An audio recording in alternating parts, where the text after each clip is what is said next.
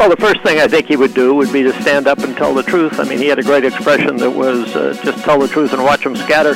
So the further away the problem is, uh, the easier it is to postpone action on it. And that's essentially what we're doing. Be real. Because people in New Hampshire are really cool. I'd say get in the game. This is a problem facing your generation. You have to have a voice in the decision. Welcome to Facing the Future, brought to you by the Concord Coalition on WKXL, New Hampshire's talk radio station. I'm your host, Bob Bixby. Each week, we take a nonpartisan dive into topics related to the federal budget, the economy, and how they affect our nation's future.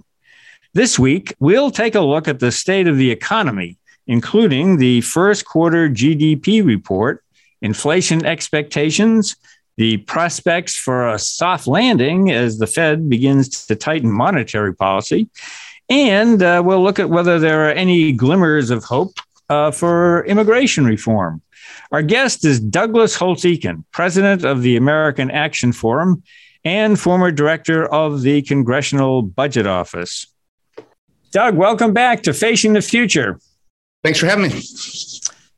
Good to have you. Uh, you know, um, Doug, when I contacted you about being on the show to discuss the first quarter GDP report. I thought we'd be talking about a slowdown uh, in the numbers. I didn't think we'd be talking about an actual contraction, uh, but when the Commerce Department reported last week, that's that's what they said: a first quarter contraction of 1.4 percent on an annualized basis. At the same time, uh, inflation is running hot at eight percent. So, uh, uh, what what to make of this? Is it is it time to start freaking out?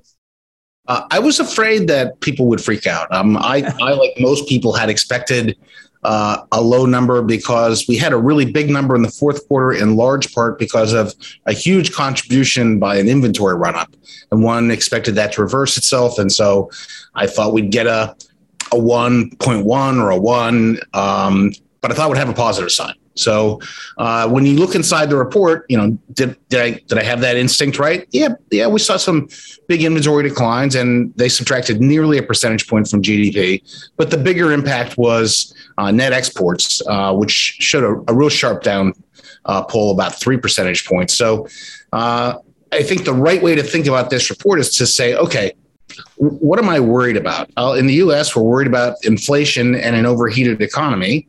Uh, what what households and businesses look like in this report? Well, final sales to domestic purchasers up 2.6 percent. Um, that's not a downturn. That that's a, an economy that's still growing. Inflation that's eight percent, and so the problems we had on Wednesday before the report are the same problems we had on Thursday after the report.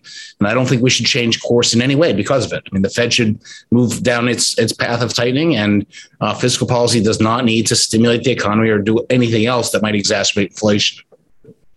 So let's sure. let's pop up pop up the, the hood on the GDP report a second, I'd like to talk a little bit more about the role of imports. Um, one of the, the things that you noted is uh, one of the biggest subtractions to growth in this latest report was net exports, the difference between what we've exported and what we imported.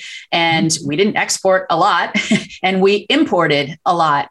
Uh, and so this, this concept is growing that imports subtract from GDP and are thus bad for the economy. Can you unpack that a little bit? Is that a correct assessment? Uh, it's not a correct economic assessment. It's a correct uh, accounting assessment. When you add up the components of GDP, you do you add up consumption, investment, government spending, and uh, exports, and subtract off imports. So if you're an accountant, imports subtract from GDP. But the reality is, a lot of our imports are intermediate goods, and we can take those intermediate goods and sell them to the American public only because firms add value to them. And so you need to add value to those imports. So they are a, a, an important contribution to total value added. And if we didn't have them, we couldn't add the value and have the sales. We wouldn't have the the C or the I or the G that we otherwise would have had. So they're helping uh, us produce GDP. They're an important uh, component of it, and people should not be confused by the accounting. The economics of of bringing into the country those resources you need to produce goods and services of value and sell them to people, largely domestically, but also they might turn right around and sell the final, final good as an export. That's that's where we get our our income, and that's a valuable process. So I, I think about it in terms of okay, I drive a you know a ten year old Honda pilot around town. It's it's a foreign made automobile, so it was an import, but that's the automobile that gets me to work. It's the automobile that gets me to the grocery store where I earn money, I spend money, etc. So that's a good thing, correct? Yeah, I mean it's a component of uh, producing the best value for our economy, and and for you, that's that's the way you've organized your life, and, and that's what you value those purchases. Honda is an essential component of that. Mm-hmm. Second question I wanted to ask was uh, you had talked about briefly about inventories and the change in inventories and how, uh, you know, as the economy is is struggling, or it's not struggling, as the economy is emerging from this COVID induced recession and it's doing so much faster than we anticipated. And the United States economy is moving so much faster than everybody else around us. Are we getting to a place where these seasonal adjustment factors that are applied to every GDP we get, GDP report we get, are they sort of distorting the data in a way because the data underlying data isn't obeying the natural seasonality. And i think about it in terms of inventories. You see normally this big run up in the fall prior to christmas for inventories. Inventories are depleted over the christmas holidays. Everybody sells everything and then they they they restock in january.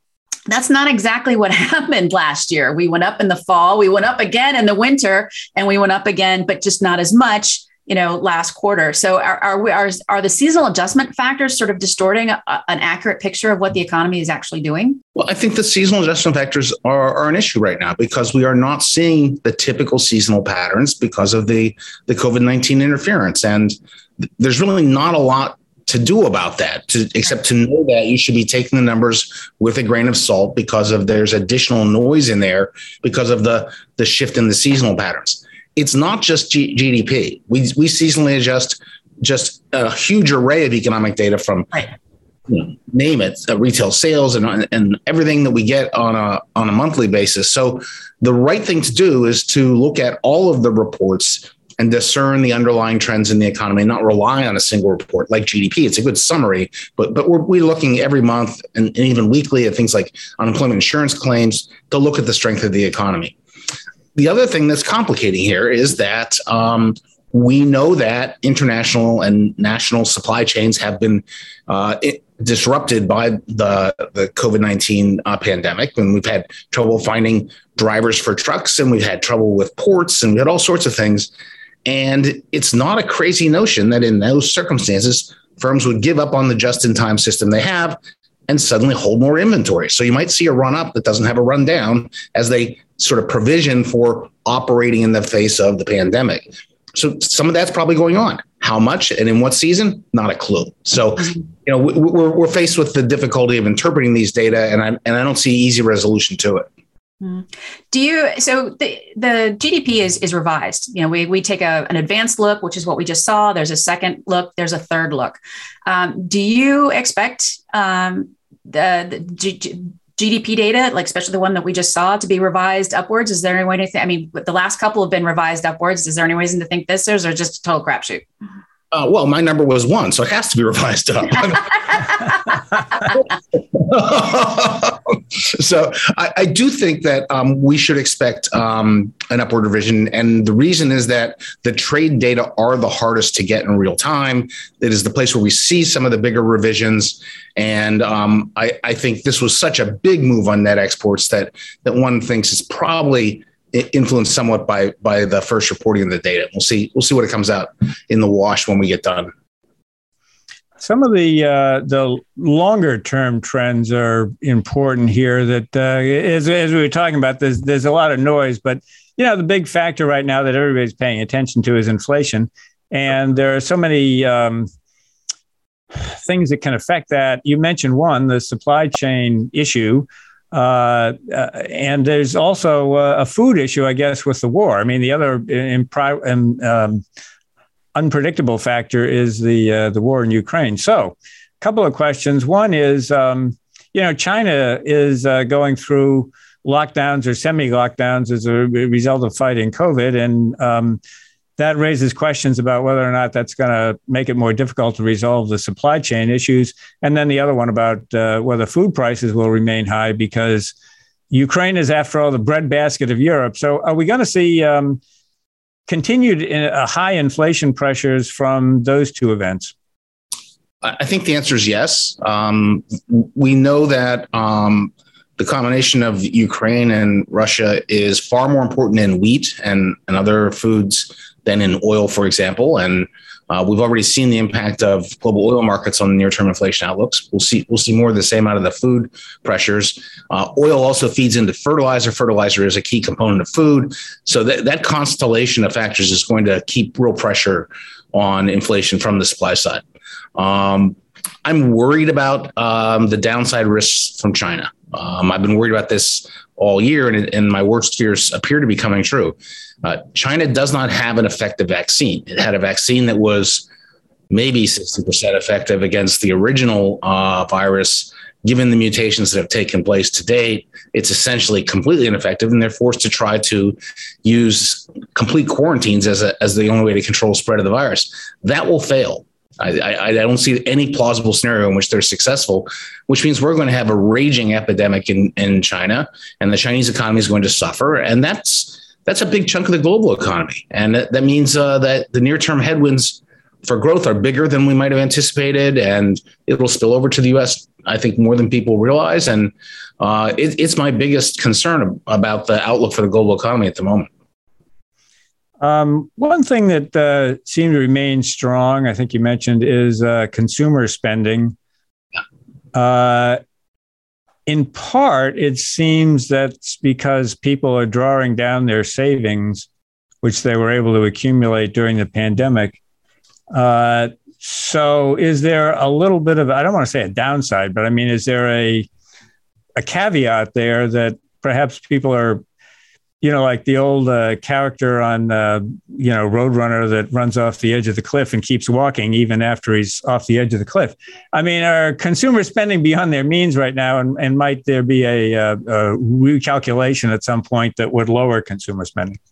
I, I think that consumers are spending well within their means. Their means are just um, unusually high because of the tremendous transfers that came out of the government in the past uh, two years. Um, so they're not doing anything that's inherently dangerous or unwise, but those transfers have stopped. Their capacity to rely on them will diminish over time. There's no way around that.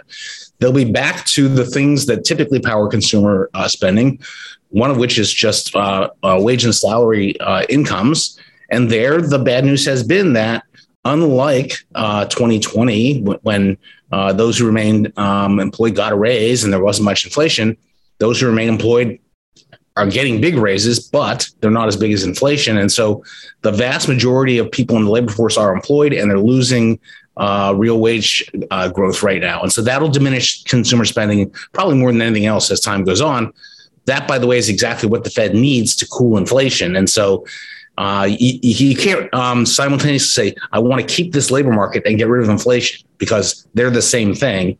We're going to see the labor market sort of um, uh, become less hot. We're going to see wage growth become less uh, rapid, and um, that's necessary for the for the inflation to diminish. And, and the Fed believes, take them at their word, that this is about a three-year process, right? That they can they can generate uh, reduced inflationary pressures, get down to their target of two percent without causing a recession, and it'll take say three years. And so I think the concern would be jump too hard, try to get it really under control in the first year and, and make a big mistake that causes downturn.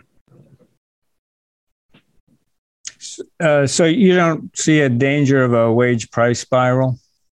There's certainly a danger. I mean, you know, we'll get the best read on the labor market this Thursday when the employment cost index comes out, and we'll we'll see what what wages look like adjusting for shifts across industries and the you know the composition of of the labor force uh, that's a good read on the on the data. I, I think it'll probably run at about five percent, and that's that's something you could have last forever with three and a half percent inflation. So you know, wages are, are are in a position right now to support continued inflation, and the Fed's going to have to push harder on the labor market to get inflation down to two.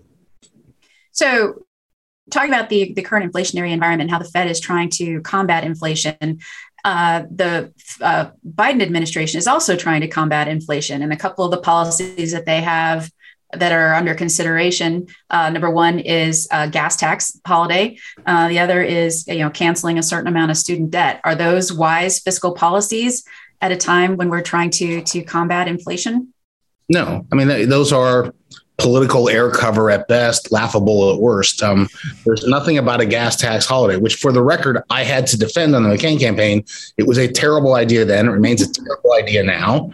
Um, a gas tax holiday does not diminish demand by uh, one gallon. It doesn't increase supply by one gallon. It doesn't do anything to the fundamental problems in the gasoline market. And so, um, all it does is give up the the money that would go into the highway trust fund and is a fiscal mistake from that point of view. Canceling student debt is is I, I, I simply cannot understand the fascination of the left with this. Um, it is now being portrayed um, uh, not as a micro policy, but as a macro policy to somehow deal with our, our macro policy problems. But uh, if you cancel the debt, you change the liability from the person who voluntarily took out that loan to some taxpayers now involuntarily going to have to pay it. You don't on net do anything to the economy. So they're wrong about that. And it's an injustice to put this on the back of the taxpayer. It's a, it's a fiscal mistake. Someone has to pay this loan back. And, and so I can't support either of these. Bob? What about uh, releasing gas from the Strategic Petroleum Reserve? Okay. Didn't work the first two times. What do you think about this one? well, I, I guess, uh, yeah. I, I, I, I take it that you're not a big proponent of the Putin price hike idea. oh, I am not a big fan of that. Again, you know, we're all grown ups, and I understand that the White House is in a, in a, in a terrible political situation, and they, they don't want to just simply say we made a mistake with the American Rescue Plan, we overstimulated the economy, shouldn't have done it. They're not going to say that. It's true, but they, they can't. So they're they're pointing fingers as fast as they can. But the the the gymnastics they did to come up with Putin being responsible for 70% of the increase in inflation was simply astounding. Um, and and that's a real misleading um, uh, statement to the American public. Right? This is the the.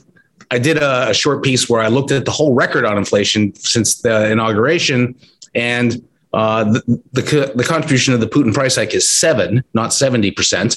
And so this is just like those old complaints about supply side economics. There's nothing wrong with it. They can't be fixed with division by ten. Yeah, I looked at that. It's on the uh, American Action Forum website, and it's. Uh, I mean, it seems to me that uh, oil prices, gas prices at the pump, are going to remain elevated for a while. I mean, particularly because of what we've got going on here in Europe. Well, I don't know. I, you know, and and and that that's a statement that's true about almost everything every day. But I welcome to the world of economics. The out, the outlook is uncertain, or as Yogi Berra would say, predictions are very difficult, particularly about the future.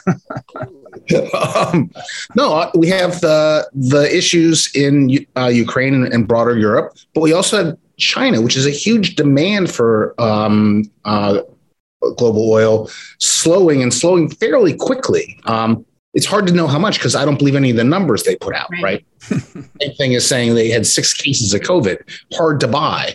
Um, so I, I, don't know how fast, but it seems like it's slowing pretty quickly. That's going to take a lot of pressure off uh, oil markets at the margin. And, and we know how volatile oil can be. It's that when you've got something that's very inelastic in demand, very inelastic in supply, little shifts cause big price movements. And, and so we could see oil prices actually move more dramatically, I think, than anything else. But I think the food prices remain high. I don't see how that uh, doesn't have the same uh, characteristics. So, um, you know, th- th- those pressures are going to remain in, in, in place. To me, the the most important inflation number, the one that I keep trying to focus on, is the increase in the cost of shelter. Uh, mm. Homeowners, mortgages, renters, uh, monthly rent, that's not a number that's like food and energy prices, volatile, bouncing around quickly. Uh, that number sort of moves pretty slowly, and it has moved up sharply uh, over the the past year and a half. And uh, that that inflation is now at five percent, and getting it back down to to two is hard. I mean, if you want to go from get to the two percent target and you have five percent shelter inflation, everything else has to be zero. Uh, that's not going to happen. So, so leaning against shelter inflation is is a longer term proposition. I think why the Fed, or, at least why uh, Chairman Powell, when he was uh, giving his speech, uh, talked about a three year timeline. We're going to have to take our first break here. Uh, you're listening to Facing the Future. I'm your host, Bob Bixby. Uh, Concord Coalition Policy Director Tori Gorman and I are discussing the first quarter GDP report with Douglas Holtz-Eakin, President of the American Action Forum and former Director of the Congressional Budget Office. We'll be right back after these short messages. Welcome back to Facing the Future. I'm your host, Bob Bixby. Concord Coalition Policy Director Tori Gorman and I are discussing the first quarter GDP report with Douglas Holtz-Eakin. He's the president of the American Action Forum and former director of the Congressional Budget Office. Um, yeah, Doug, back in 2019, before the pandemic hit, you mm-hmm. participated in a Concord Coalition project that was designed to articulate a uh, fiscally responsible economic growth agenda. And we looked at a number of policies, including workforce growth and improving productivity and making Social Security sustainably solvent and healthcare reform. Uh, your piece of that was uh, a paper on reform of the legal immigration system. Uh, we're going to need more workers in the future, and our legal immigration system is is not up to it at the moment. Um, so we, my, my point is not so much to go back into the details of the paper. You can talk about those recommendations uh, if you want, but it's more just looking at the fact that immigration reform is is needed, and and and yet all of the debate seems to be over, uh, you know, political debates, frankly, over the border. Um, but just this last week, I think a couple senior members of the Senate Judiciary Committee met to think see if there was any consensus. Uh, and, and, frankly, there used to be some consensus uh, uh, on immigration reform. So, I, what do you think? I mean, is there any glimmers of hope that uh, people could get back to a rational discussion on this? I don't have great near-term hope, to be honest. Um, but but he, here's the lay of the land. Um, one of the things that happened during the pandemic caught a lot of people's attention was uh, a decline in fertility. Uh, now, it turns out that that might not have been as dramatic as we initially thought. In the first half of 2020, there were about 60,000 fewer births than one might have expected. The second half, there were 50,000 more. So on net, it didn't seem as big as as initially thought. But but it did highlight the fact that the really big move in fertility was in the years leading up to the pandemic, where we had uh, steady declines in uh, fertility, and the reality was that the native born population had sub replacement fertility. It's a fancy way of saying we don't have enough babies to even stay the same population size. So, in the absence of immigration, we're Japan. We just get progressively smaller, we get older, we become less potent in terms of our uh, economy and, and our ability to project our values on the international stage. But the flip side to that is by choosing our immigration policies carefully, we can essentially control our future. We can dictate the, the pace at which the labor force grows. We can dictate the composition of the skills in that labor force, and we can make a tremendous contribution to the vitality of the economy. And, and that to me should be a huge agenda item uh, for, for Congress and any future administration.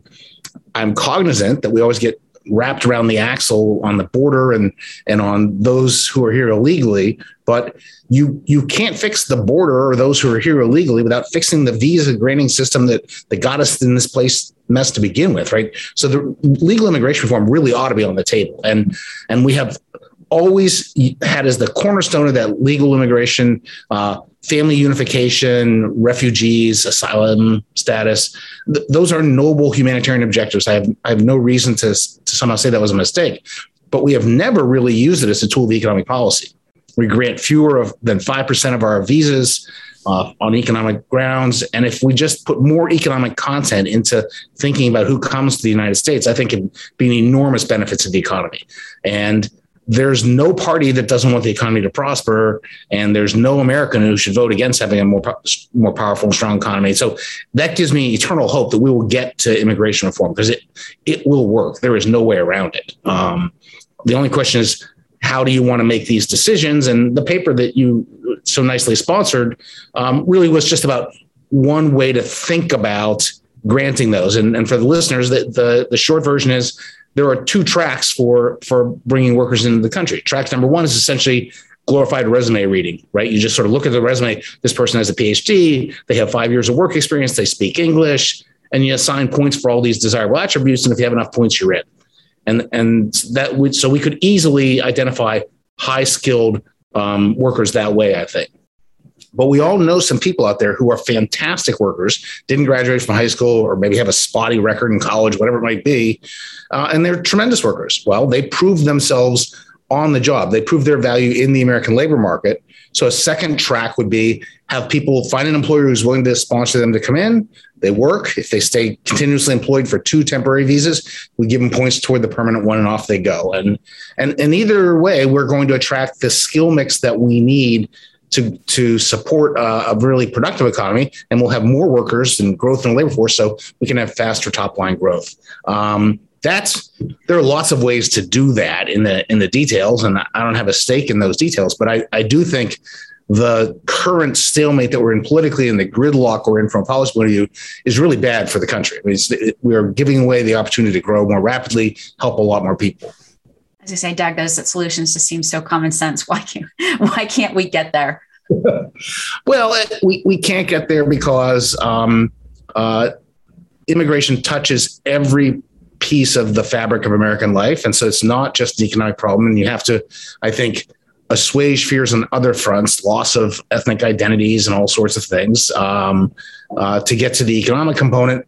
And because, you know, bluntly, I, I thought for years that uh, Democrats um, were, were more satisfied to have immigration as an issue than an accomplishment. They could go every four years to the polls and reliably beat the, the, the tar out of Republicans and in one of the great um, uh, 180s of all time, Donald Trump did exactly that to them. He never wanted to fix immigration, he wanted to have it as an issue. And so we now have two parties who are quite good at not getting this done. And we have to unlearn some of those reflexes.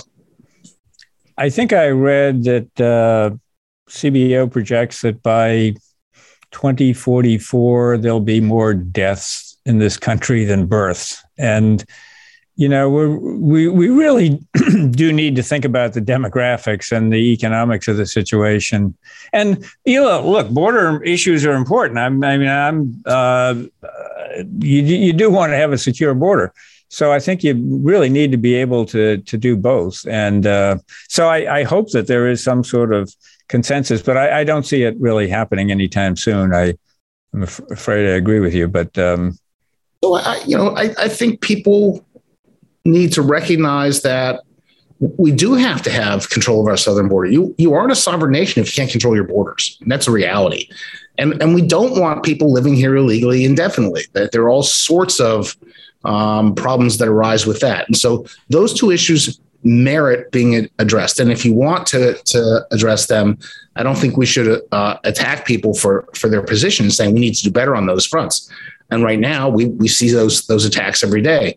But as I'll say, as I said before, if you try to just fix those things and don't fix the visa granting system that created the problem to begin with, you're you're going to be right back with a bad border and, and people here illegally in another 30 years, right? So let's get this and do everything, and and we'll benefit from that. Mm-hmm. Um, here's a, a, a quick thing here. Um, last year's big agenda of the Build Back Better Act has has sort of run aground, and that name is no longer being used and shall not be spoken. But um, uh, and I I, I I, I think it probably um, couldn't get off the ground uh, out of its own weight. I mean, I think it's like one of those things where the plane was too overloaded to take off. Uh, are there some ways, uh, uh but it did surface some legitimate issues about workforce growth and things like workplace. Um, you know, whether we want to have paid family leave or uh, subsidized childcare uh, to help with workforce participation or uh, climate change issues. What are the best ways to deal with that? Um, uh, are there some uh, ways that we could maybe look at those issues that could attract uh, maybe more broader support? I think the answer ought to be yes. Um, you know, I've, I've spent a couple of years on uh, a bipartisan working group on uh, paid leave, for example. And you know, what what do we want to do for paid parental leave, family leave, medical leave? Um, and it doesn't strike me as crazy that the the younger voters of the 21st century would have a paid parental leave program, for example. but the sticking point was always how do you pay for it? And and I think what Build Back Better has highlighted for people who care about fiscal issues is that they were going to, in the original incarnation, really use up a lot of the, the revenue potential of the federal government and use it to expand the, and pay for these new programs. But they weren't going to pay for the new programs in, in full, only in part. And they weren't going to fix the problems we have with the existing programs. And that struck me as an extremely unwise position to put than, than the sort of next Congress in. Now you have problems you inherited, problems you just created, but you have huge problems. So yes, we should do those things, but we should do it in a way that that um, my experience suggests, which is let's fix the social safety net that we have. You know, a sustainable social security system, for example, uh, a Medicare system that doesn't you know generate one third of all the federal debt outstanding as it as it does in its current uh, configuration. Um, let's fix those things up, and in the process, create room for things that voters in this day and age might want their Congress to provide them. I mean, it, it, strikes me as a failure of representative democracy that you can't elect someone to do, say, paid family leave because there's no money because we didn't take care of our past effectively. So, um, Build Back Better gave us gave us a, a, wish list of things that people might like, um, but what it really should do is give us the resolve to fix and preserve the programs from the past that we want and make room for the ones we'd like in the future. We're uh, quickly running down on time with this segment, but I just uh, I just wanted to ask about climate change. Are there issues there that you think uh, Congress should address? Yes, um, I think we need a, uh, a, wholesale different policy. I, am not a big fan of what the Biden administration is trying to do. I mean, it, it is from a policy perspective uh, very undiversified and risky. So we'll, we'll create the cleanest electricity sector the world has ever seen. We'll then transmit that electricity across a national grid that has never existed and which no one has a plan for, and distribute it using a distribution network that has to be completely different than what we have now, and power every car, factory, and house in America with it. If anything goes wrong there, it doesn't work. And, and that's that's a risky way to approach a climate strategy. I'm, I'm a big fan of using a carbon tax, right? Let's give uh, the private sector the incentive to take on this problem. Let's um, start from the ground up instead of top down. It will evolve however it evolves. We shouldn't care about what fuels go in and what technology are used. We should care about what greenhouse gas emissions come out and nothing else. And so focus the policy on that and let people figure it out. I've always felt that as soon as the American business community wanted to solve climate change, we'd solve climate change um, this would give them an incentive to do that. And, and, and, you know, it would, it would raise some revenue and we could have a discussion about the best way to, to deal with that.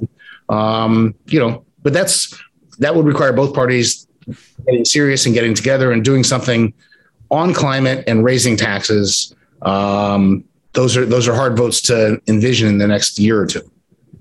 Well, this segment uh, was the We Wish um, segment of things we wish would happen uh, we'll be right back uh, with another segment where we're going to talk about slowing inflation without causing a recession, the Fed's soft landing, right after these short messages. Welcome back to Facing the Future. I'm your host, Bob Bixby. I'm talking with Douglas Holtz-Eakin, the former director of the Congressional Budget Office and currently president of the American Action Forum. And I'm joined uh, on this segment by Concord Coalition chief economist Steve Robinson. Um, well, let's uh, shift gears a little bit and, and talk about monetary policy because uh, the Fed is trying to engineer a so-called soft landing now, which is um, uh, you know trying to slow inflation uh, without causing a recession, which is a tricky thing to do. Um, so Doug, uh, just briefly, uh, how high do you think interest rates may have to go, and and uh, how long a process might that take? Uh, well, I, I think the Fed has made uh, its rough plans pretty clear in that they think they have to get to neutral, somewhere like two and a half percent, as quote expeditiously as possible. Most people think that's at the end of this year. They've been trying to telegraph that as clearly as they can, so that the world does not freak out about the fact that they're raising rates in an election year and actually in an election season, something they would not normally like to be doing. But uh, they're going to take this seriously. So if that gets you to neutral, that means you haven't yet gotten real interest rates to a point where they're impinging on the economy. So that means they probably have to go even higher in, in 2023. Um, I think that's probably right. Um, so, so let me just get the bad news out of the way because I'm I'm the reason people drink. Everything I say is pressing. Um, the, you, you, do that so we don't have to, but it, it's my job. Yes, um, uh, the Fed has never successfully engineered a soft landing when unemployment has been below five percent and inflation's been above four percent.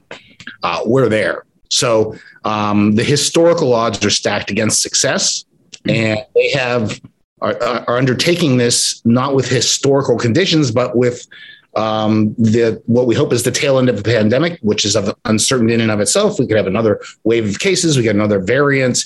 Who knows? Uh, there's a, there's a war in Ukraine. Makes figuring these things out tougher. Um, and they are are in a position they've never been before. They've got a nine trillion dollar balance sheet. They have to trim down. So it's not just a matter of raising rates. They have to do other things that they've never done before. I'd say you know this is a pretty high degree of difficulty maneuver, and um, uh, if they pull it off, um, you know J- Jerome Powell goes to the Hall of Fame. I think it's, it's pretty simple. Um, you know, you mentioned the balance sheet. Uh, Steve uh, has been trying to figure out um, what happens there, um, and and you know, uh, with and I mean, because the Fed has never been run up a balance sheet like this, and so never had to draw it down. And so the consequences, potential consequences to markets, the economy, the budget, we're trying to uh, sort through a little bit. And Steve has asked um, very, very respected, intelligent people all over the community in Washington, and nobody seems to want to give an answer uh, or no, or even have thought about it. Uh, Steve, you want to? So we're going to try with you, but Steve, go ahead. You, you can you can set up the question better. Yeah. So, you know, since 2008, there's been a, a, dramatic change in the way the Fed has conducted monetary policy. They were given a new policy tool by, by Congress to pay interest on reserves. And they've shifted from, you know, what used to be called open market operations. Essentially, the, the Fed would buy and sell government bonds, treasuries, uh, to raise or lower the uh, federal funds rate. But sort of they've, they've sort of announced in the last few years that they've created sort of the new regime, what they call ample reserves. And the idea is that, you know, the, the Fed holds now a balance of, of nearly $9 trillion in, in government bonds and mortgage backed securities. And the idea is that, that, you know, traditionally when, when reserves get that large, there would be pressure on banks to, to make more loan, not pressure, but lower interest rates and causing more loans and causing inflationary pressure. But the Fed says, well, you know, we have this new tool of interest on reserves, and that keeps the balance sheet in check uh, because the feds are not going to, the banks are not going to loan out more money to, to businesses if we're going to pay them more on their reserves. And so they'll keep them parked at, at the Fed. And so the idea is that this huge balance sheet run up was not inflationary because you know interest rates were low and the Fed was keeping them low and they had their tool of interest on reserves as their safety measure. But you know the question becomes if interest rates start going up, market interest rates and inflationary pressures continue to push interest rates up, what is what does the Fed do? Now they've announced they're going to they're going to raise interest rates, uh, which they can do through, you know, supposedly reducing the, the their balance of reserves. They also can pay interest on reserves, but those work at cross purposes potentially because, you know, you, you reduce reserves by uh, by by buying back the bonds, um, but then you also have to pay interest on reserves. So you're putting money back into the system by paying interest on reserves. You're taking reserves out by buying the bonds.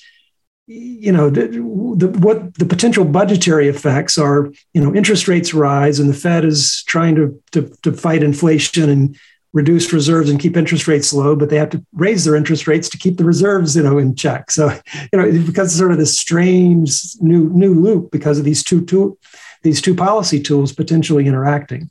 So you know, it just it's curious. I mean, you know, again, we've never been here before. It's it's a it's a new world, um, and I don't know how much thought has been given on the potential effect on the budget versus the the counteracting effects on on, on interest rates and reserves. So, have, have you given that any thought, or what's what's your what's your feeling? I, I think it's a fair statement, not meant to impugn anyone's integrity, that they've decided not to worry about the budget. Um, that they've got enough problems, and so, so um, they will um, proactively raise the federal funds rate, the traditional policy instrument, and then move the interest on reserves up in lockstep as a residual to keep things uh, lined up. And and so they'll keep the same differential that they've had for a while. And at the same time, they will simply reverse their their purchases of 120 billion dollars a month in treasuries and mortgage-backed securities. That that pumps 120 billion dollars of, of liquidity out there into the markets every month for uh, nearly two full years. They'll, they'll, reverse that and they'll take out. I think 80 is the number that they're they're talking about, and so that will further increase interest rate pressures out there because you're going to pull all that liquidity out. And um, the question is how much that channel has. Um, and if that channel produces even higher interest rate hikes, they'll they'll just they'll move the interest on reserves again to match it and try to keep that sort of reserve holding behavior by by uh, banks in neutral and let market interest rates fluctuate to slow down the economy. Um, I, I, think that's the best statement of the plan. I don't think they they know how much drawing down the balance sheet is going to affect uh, the sort of market interest rates. They know how much moving the federal funds rate affects market interest rates. They're far more comfortable with it, and so I think they will.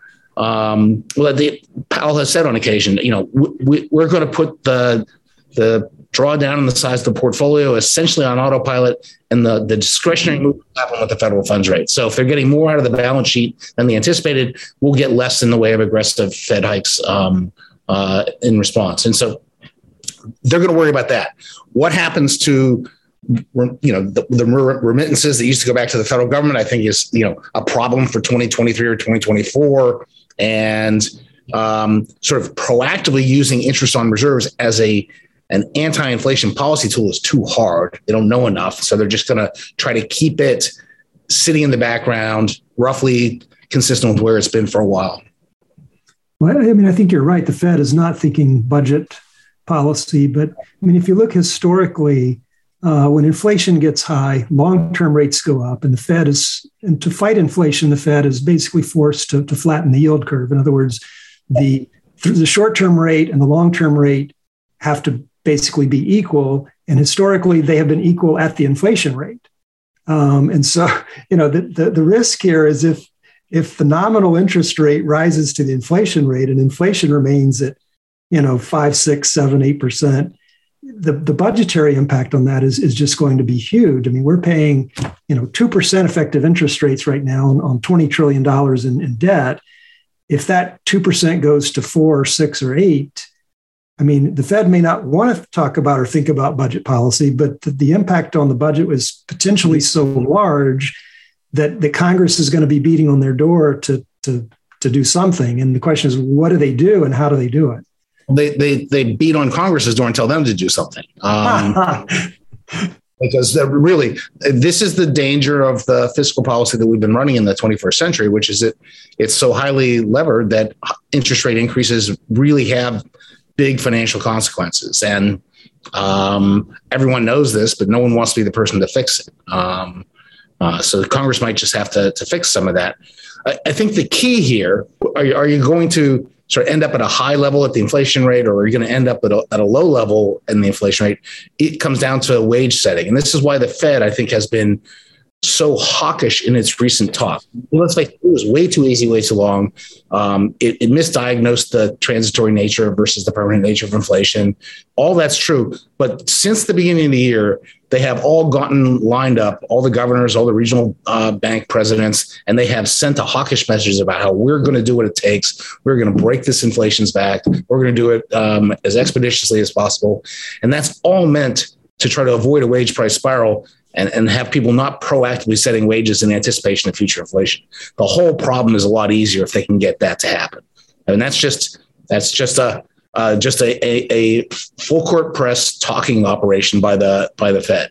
Yeah. So, I mean, how much do the expectations matter? I mean, matter the Fed has spent, yeah, the Fed has spent 40 years building up credibility and goodwill because we've seen falling inflation for 40 years and basically level inflation for the past 22. And it's been in, in, in the 2%, you know, interest rate range. Um, if the Fed loses its credibility and the markets, I mean, expectations go south on them, I mean, thing, things could go bad, very bad, very quickly. Yes. I, that's exactly right. And you know, again, I th- I think they made a mistake, um, and and they know it, and they're trying to quickly recover from that mistake and not lose the credibility that has been built up over decades. And if if they were to to not do that, they would lose their credibility entirely. For this week, thank you for joining Facing the Future. Thank you, Tori and Steve. Uh, this is Bob Bixby, your host, and I will be back next week with another edition of Facing the Future.